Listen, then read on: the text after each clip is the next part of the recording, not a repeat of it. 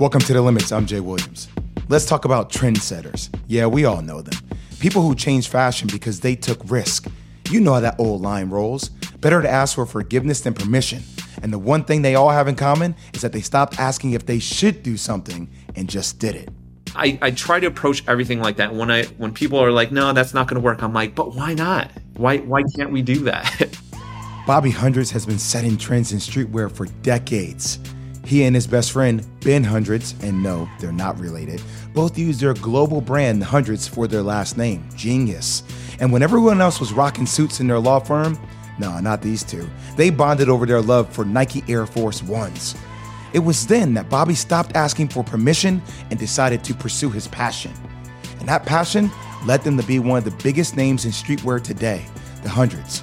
Not an easy thing to do for a kid whose parents had just immigrated from Korea to the States. But setting a trend, it's never easy. And once Bobby started, he never stopped. Here's my conversation with Bobby Hundreds.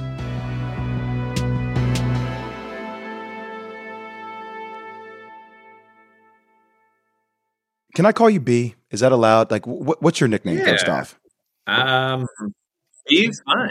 I mean, my legal name is Robert, so Bobby's already a nickname, and then Bobby Hundreds is not my government name either. So B, whatever, B Hundo. I don't know. Oh, I don't like call me that. All right, I won't call you that one, even though I was like, I like that one. Um, so I know as a kid you were big into drawing and skateboarding, right? But I also know sometimes parents aren't as excited about those things as their kids are. So were you going against the grain, or did your parents actually support you and encourage you to do what you loved? Well, they didn't love it. My parents are the Korean American immigrants of the late 70s, right? So they come here with nothing, like just nothing in their pockets and figure it out along the way. And are all of this, this onslaught of American culture. They're watching their three boys move into adolescence and there's drugs all over the house and there's um you know like their son is skateboarding and failing in his classes and all he wants to do is just spray paint and draw with paint markers Oh. and black books so that's all i ever wanted to do was do art.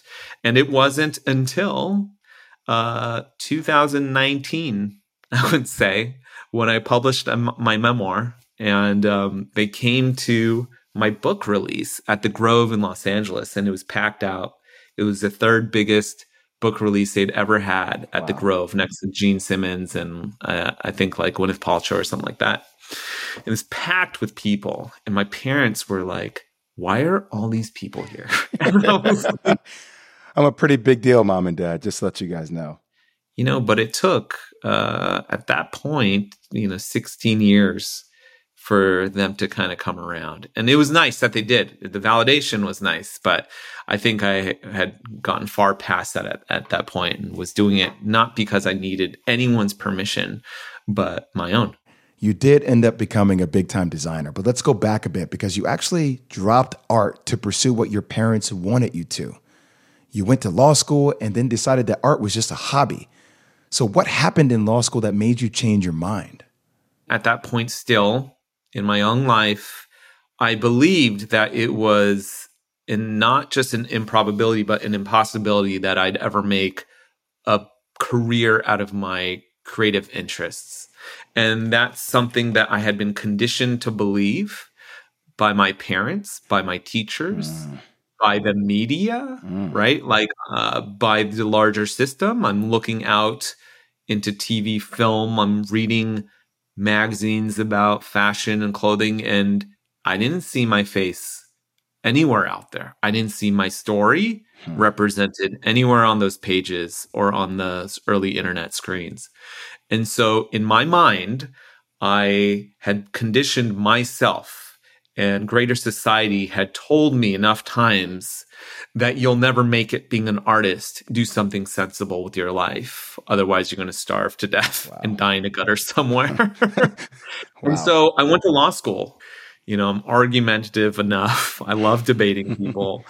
and I can have a consistent, steady career. And at nights, I can return back to my art. You know, I can come home and work on art as a hobby.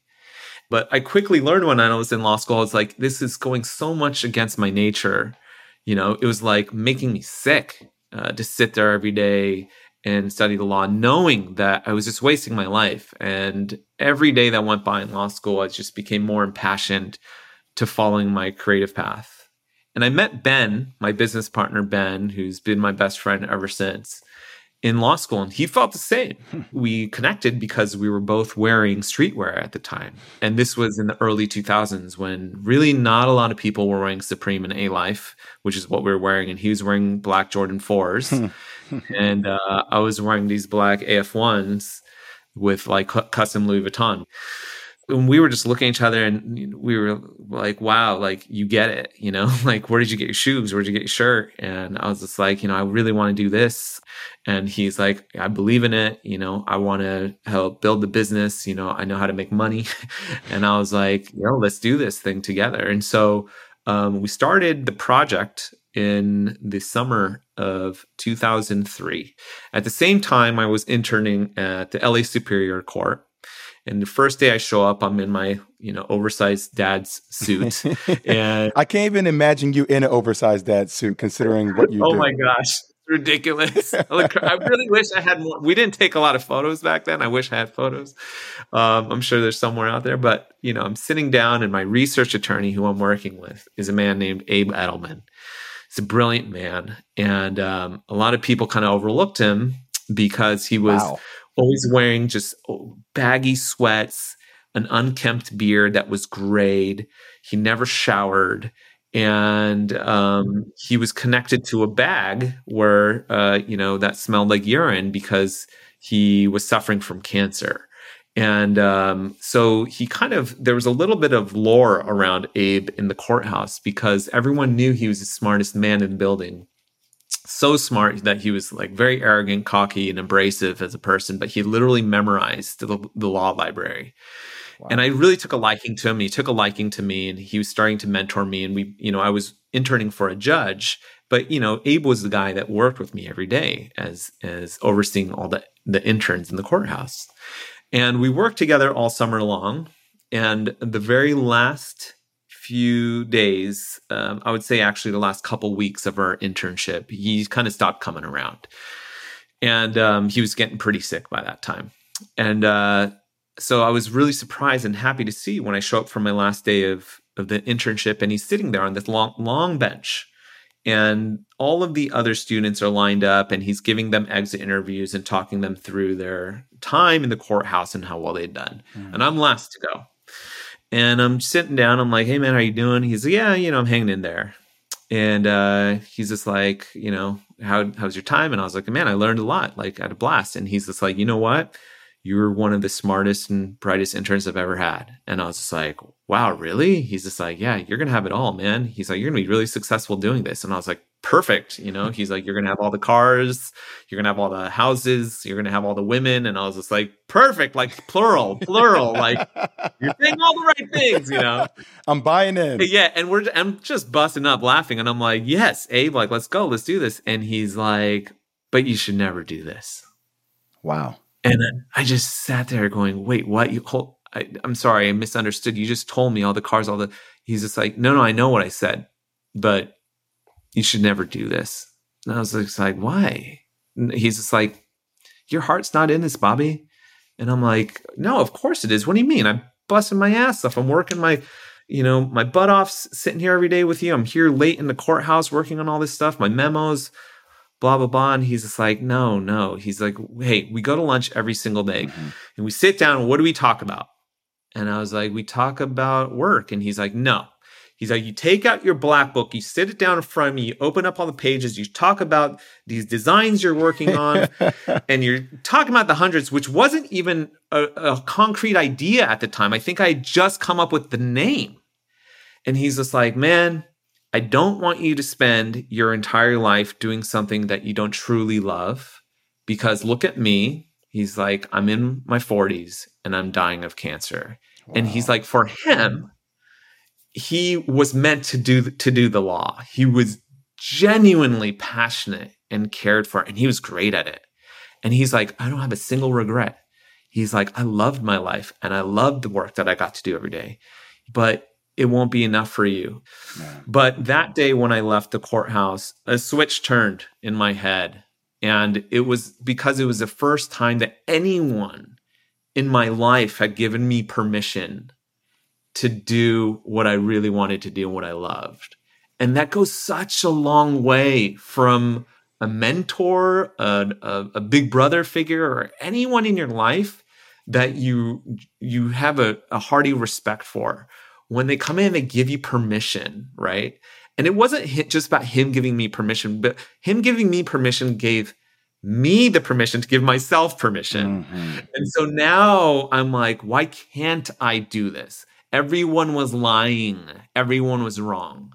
Here's someone that I trust and has built a successful career in life and is now coming to me saying, Why not? Why couldn't you do this? You love it so much. And I turned 40 over the pandemic, right at March 2020 when the world was shutting down. I woke up one day and I was 40 years old. And he said it, you know, he said it on the bench. He's just, at the time I was 23 and he's just like, one day you're going to wake up and be 40 like me and you could be dying of cancer. And is this how you want to spend your life? And I woke up 40 years old and I just sat there in bed just thinking about him going like, wow, that went in a heartbeat. Like that went in, in that t- time just disappeared. And I'm so grateful that he gave me that permission, that license to do this because I got everything I, I could have ever dreamt of. Like 19 year old, 23 year old Bobby just high fiving me, like, bro, preach. Like, you get to do this every day for a living? Are you kidding me? Like, we made it. So I'm just so grateful that I had that. And I try to share that story as much as possible. And I don't mean to sound like a broken record with this story, but I do it because if it's any consolation or support, inspiration for them to pursue what they really want to do because anything is possible now in this time more than ever because of how much transition is is mm-hmm. happening in this space in this world in this culture. Anything is possible. All rules are broken. All the systems that were in place we are realizing were flimsy and and completely constructed right? And so we can do whatever we want you can begin today. I would suggest you do so. And, uh, you know, let's see where you are a year, three years, or as I stand almost 20 years later. I want you to listen to this. Go right now and chase your dreams. Do it. And if you aren't sure you can, after the break, Bobby breaks down how to fake it till you make it. You don't want to miss this. This is The Limits from NPR. I'm Jay Williams.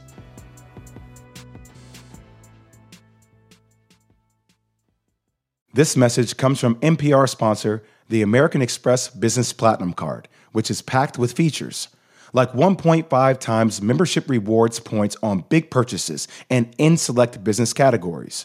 Over $1,000 in statement credits per year with select business partners, and five times membership rewards points on flights and prepaid hotels booked through AmexTravel.com.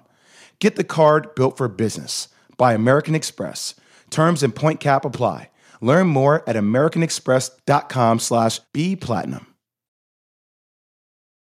I got to tell you, Bobby, a lot of my friends, they've been extremely successful, but there's been a little bit of this fake it until you make it strategy that they had at the beginning stages. And I heard that you talk about something called the black tarp strategy. Can you explain to yeah. my listeners what the black tarp yeah. strategy is? Yeah fake it till you make it, man. I'm almost 20 years into my career. I still fake it till I make it every single day. Exactly. I fake the funk. I fake it. Um, fake it till you break it. or you can call it speaking it into existence. You can call it that as well. Speaking it into existence. I love that. Um, yeah, we were doing trade shows very early on. There was a big one called Magic in the early 2000s, and they were dominated by these urban labels had talked about the Phat Farms. You know, they were putting together $2 million build outs wow. into their convention booths. Like, this is how much money was circulating in that space at the time. at that time they realized that there was this kind of burgeoning independent fashion scene coming together and these like artist driven t-shirt labels and so they put together a little section called the high five campground and it was really kitschy it kind of looked like a little camp setup and they gave you a rack and you could sit there with two folding chairs and um, the buyers from the big stores like J.C. Penney and Bloomingdale's and the department stores were walking around seeing these huge booths, but then they also wanted to know what was next, right? Because mm-hmm. fashion is so hyperactive and cyclical. So they're walking through the high five campgrounds every day. And you know they're kind of passing us, right? They're like, we don't, we haven't heard of this before, and we didn't have much to show for ourselves to be honest, we had 10 t shirts that were wrinkled, uh, just really bad art, like really, really bad art, um, raw and true, but bad art, and just Ben and I. You know, we don't look cool. And everyone's passing us by, every buy, and we're like trying to stop them. Hey, take a look. And they're like, Yeah, we haven't heard of you. And we're like, you know, what can we do here, right, to make us attractive? you know, and it was really about kind of calculating the power play. Like, who's in power here? Do we really want to be in those stores? Mm. And when we sat and thought about it, we're like, we don't want to be in those stores. You want to be in JC Penney? That's where brands go to die. Like that's at mm. the end of our life, you know? So we drove to a local Kmart in Vegas and bought this huge black tarp it was like a uh, just a little, one of those plastic tarps. We came back the next morning early before the show started, and we covered the booth. And so then buyers would walk by and they're looking at us and they're like, "You guys not set up yet?" We're like, "Oh no, no, we are." Huh. They're like, "Oh, what do you? Can I see what's under the tarp?" And we're like, "Where are you from?" And they'd be like, "Oh, we're from, uh, you know, Robinson's May or whatever May Company or whatever the department stores were at the time, Nordstrom's." Brilliant and we were like, nah, we don't really want to sell to you. Sorry. Brilliant. And that really piqued their interest because for the first time, someone had told them no. Mm-hmm. And we'd watch these buyers get upset. They'd laugh, they'd smile, they'd say, okay, uh, I'll try again later. Or someone would be like, who do you think you are? And that whole week, I think we showed the line to two stores. Wow. You know, and one of them was a store called True in San Francisco, our friend Mike Brown. And True is a streetwear pioneer. He rolls up with his crew. He's like, You guys. He's like, Yeah, I heard you guys were assholes. And we're like, Ben and I are not. Um, you know, I think we're pretty approachable, nice guys, but we had to fake the funk, right? Like we're faking it and we're like, yeah, you know, acting tough. Like we don't want his business, but we secretly want it. You know, we're playing the chess game. Yeah. And he's just like, do you mind if I take a look? And we're like, uh, yeah, you get a pass. So he takes a look, he puts in the order. He appreciated that we gave him the time. Wow.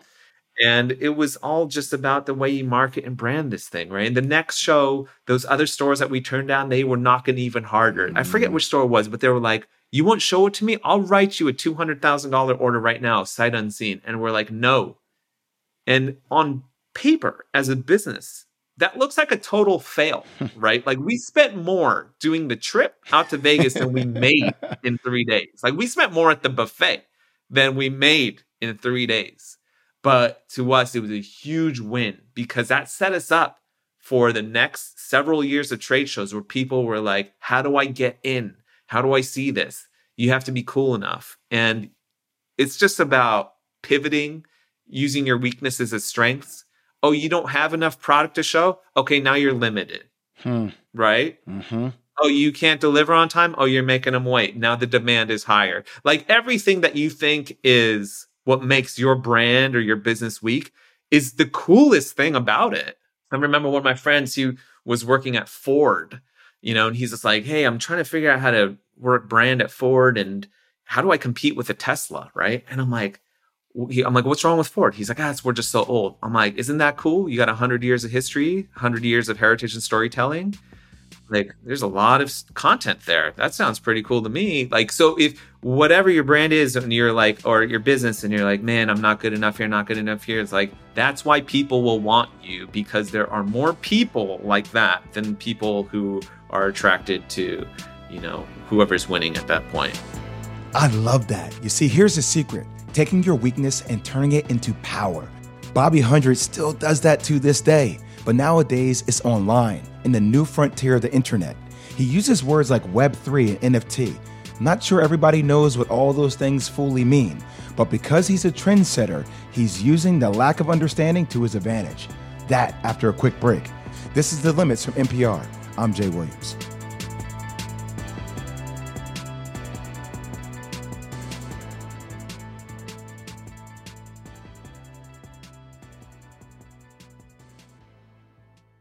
This message comes from NPR sponsor LinkedIn. This Black History Month, as we reflect on trailblazing historical figures, LinkedIn is also celebrating those working to build a better tomorrow. That's why they're sharing the journeys of Black entrepreneurs who started with a vision and then, inspired and championed by the communities around them, they became success stories that inspire us all. Join the conversations happening on LinkedIn this month to learn more about Black founders who are charting a new path. LinkedIn Welcome, professionals.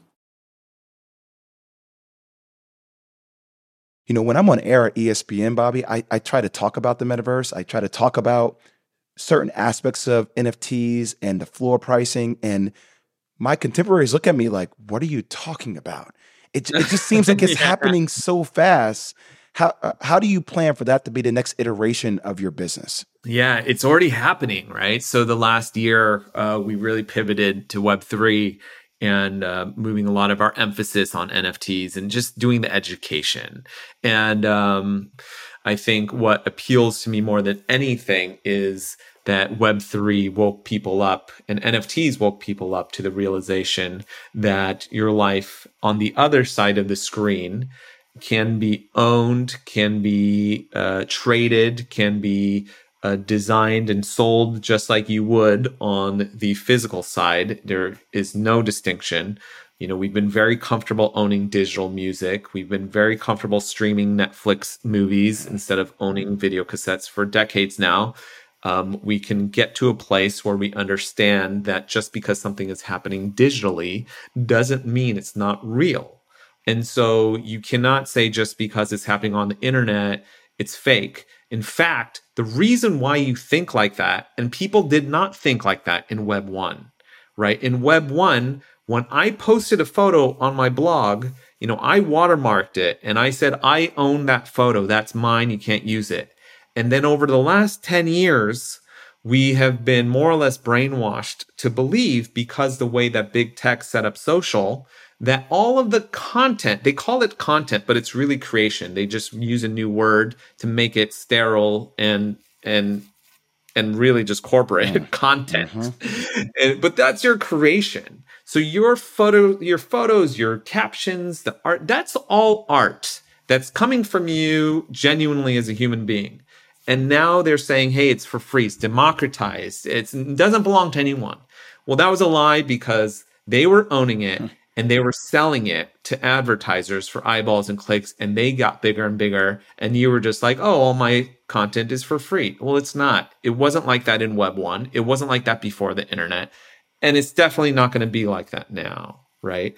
And so we're here to just try to help people understand that that your digital life can be as meaningful and as real as your physical life. To me one does not negate the other. I think they are in tandem. I think most people on earth are okay with the fact that the internet is going to exist and that we are going to do work on the internet. We are going to find our partners on the internet. We are going to uh, socialize on the internet. We're okay with that. Okay, so if you're okay with that concept, why don't we take the time to make the internet a little bit more interesting, a little bit more fair and equal access. Why don't we make it so that the time that we spend on these meetings and on these calls and these Zooms is just in a better, more beautiful environment? Why is that a bad thing? Hmm. Why is it that when we're using apps to order our food, that they are these sterile menus that we s- slide up and down? What if you can step into that room as a restaurant and order digitally and then the food can still come to your front door. Like, why does it need to stay at just being a flat app?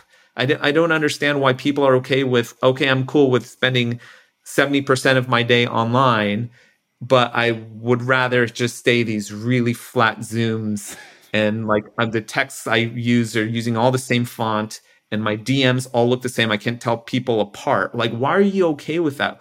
All we're trying to do here is make the experience more human, more unique and beautiful and complex. Like, I'd much, I, if I'm going to spend 70% of my life on the screen, can I at least look at something beautiful? Like, why is that so bad? Bobby, can you explain to people what a non fungible token, an NFT, actually is? And then can you do the yeah. same to a degree with the metaverse? Because I, I don't think people really have context when they hear the terminology used, but they don't really understand it yet. Yeah, that's totally fine. And um, to be totally, you know, fair, if you don't understand a lot of this stuff, there's a reason for that. No one really does. I think some people, when they confront something that is kind of hard to figure out, they you know they get they get scared they get intrigued uh, they laugh it off they they talk bad about it they insult it you know there's many reactions i i was the same way i, I came across nfts in uh, 2020 and it number one it confused me and scared me and then it kind of made me mad right? Like going through all the levels of, of grief. and then I was curious, you know, because I realize in my life that whenever something really scares me or makes me feel irrelevant or I feel stupid, um, it actually makes me wonder.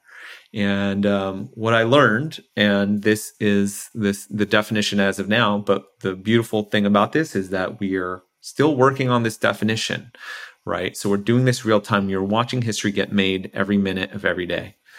NFTs are essentially just a token, it's a contract really that says that you own something online on the internet digitally. It is cemented in what is known as the blockchain. Mm-hmm. So if we write on the blockchain that you own this particular piece of art, this piece of digital art, is even just a JPEG, then you are the rightful owner of that. And you can sell that NFT that says that you own that piece of art. Um, it's not unlike in the physical world. You know, I collect a lot of art, a lot of paintings, and they come with certificates. It's the same thing. That's like the very technical way of looking at it. But really, NFTs are more or less digital goods, um, but they can be art, they can be trading cards, right? So it's very confusing because right now NFTs are kind of used as a blanket statement. It'd be like saying like, oh, the internet is your Postmates app and it's also your email that you do for work and it's also um, you know you posted a photo of your family on instagram like that's all the internet how are those all the same thing well, it's just an umbrella term. So NFTs can be um, these pieces of art that are sold just one of one. They can be kind of trading cards or collectibles, which are probably the ones that you hear about the most because they have limited supplies and so there's higher demand for them and the marketplace responds accordingly and you can get some very expensive jpegs of these kooky looking cartoons. Um, they can be stocks right? Nfts kind of behave like stocks and art kind of behaves like stocks in a way too where uh, but just on a very slow scale. And so you're doing the same thing with nfts they're art that kind of behave like a stock because the trading happens so rapidly. Art in historically, you have to go through galleries and auctions, and there's a lot of time in, in between. We're just expediting that process, and art is trading hands like a, a day trader would flip stocks all day. Um, but that's kind of what the definition of, in the media is of, of NFTs right now. Um, what NFTs will mean in the future will continue to change right now there's a lot of movement of NFTs kind of being like a loyalty rewards program. Mm-hmm. It can mm-hmm. kind of be a membership pass. On our website, you can't access certain clothing without plugging in your NFT, right? And so there's a lot of utility and perks that now come with NFTs. Um, but they're just proof that you own something on the internet. I was meeting uh, today when I got out of my car and I was talking to this kid who is a fan of ours. He's building a company where there's uh, physical little microchips that get sewn into your clothes. And so when you buy the clothes, you scan the chip on your phone and it automatically is tethered to an NFT of that piece of clothing. So now you own the digital good wow. and you own the physical good at the same time. Wow, that's actually brilliant. Yeah. it, it's it's the coolest part of all this. You know, uh, there's a lot of um, I, some of it's rightful. You know, there's a lot of criticism of NFTs, and you know, people like to make fun of it and and say this is all silly and stupid. But you know, what's not silly and stupid to me is how fast people are imagining and creating. And I haven't seen this ever in my life. I don't know if we'll ever see it again. Uh, just the climate around how creative people are being because it's almost like we opened an entirely new planet and we were like, you make up the rules here. You set up the government. You define what science is here. Like you, you tell me what fashion is here. And so it's just like not just a gold rush. Like for some people, it's a gold rush. Sure, like they're making a lot of crypto, but it seems to me for more for me, you know, as just as much as many other creators and artists I know, it's just a gold rush of imagination, right? Like people are just running free with creative thought right mm-hmm. now, not restricted to the physical limitations or the system standards that we were subject to before now we can do pretty much whatever we want. And when you give humans that ability and that liberty, like, man, it's been really amazing to watch. It's hard to sleep. You know, no one wants to go to bed at night because they're like, oh, I don't want to go to bed. I'm, I'm, I'm having such a fun time dreaming. And it works. You know, almost everything people work on, they're like, can I try this? And I'm like, that's never been done before. Do it. they're doing it. And we're about to launch something that doesn't exist either, which you know, again, it's just like, why can't this be? You know, it's called the blog chain and it's releasing over the next week, but it's a fully on chain blog that every blog entry that I write will get minted on the blockchain and Smart. I can, you know, sell it or trade it or do whatever I want with it. But it's now it's set in stone forever as the truth. It's almost like a different subscription model, essentially. Somebody, hey, I would like to buy that, be part of your blog moving forward. Yeah. Totally right? And so, um, you know, I never got paid off of my blog, you know, for the 20 years that I ran it.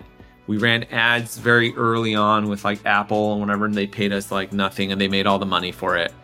And now I can make the money off of the time and effort that I put into it, or I can just use it. You know, I might not even sell them. I might just do it just to say, hey, it's on the blockchain and it's there forever. I love that. Bobby, thank you so much for your time. I really appreciate it. And uh, continue to kick ass, man. You're incredible. Ah, oh, thanks, Jay. That was great.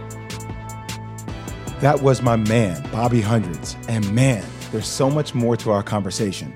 If you subscribe to the Limits Plus, you'll get a bonus episode later this week where Bobby tells me about his best friend and partner, Ben Hundreds, and how they kept expanding their brand for two decades. Plus, his cheat code for building a business.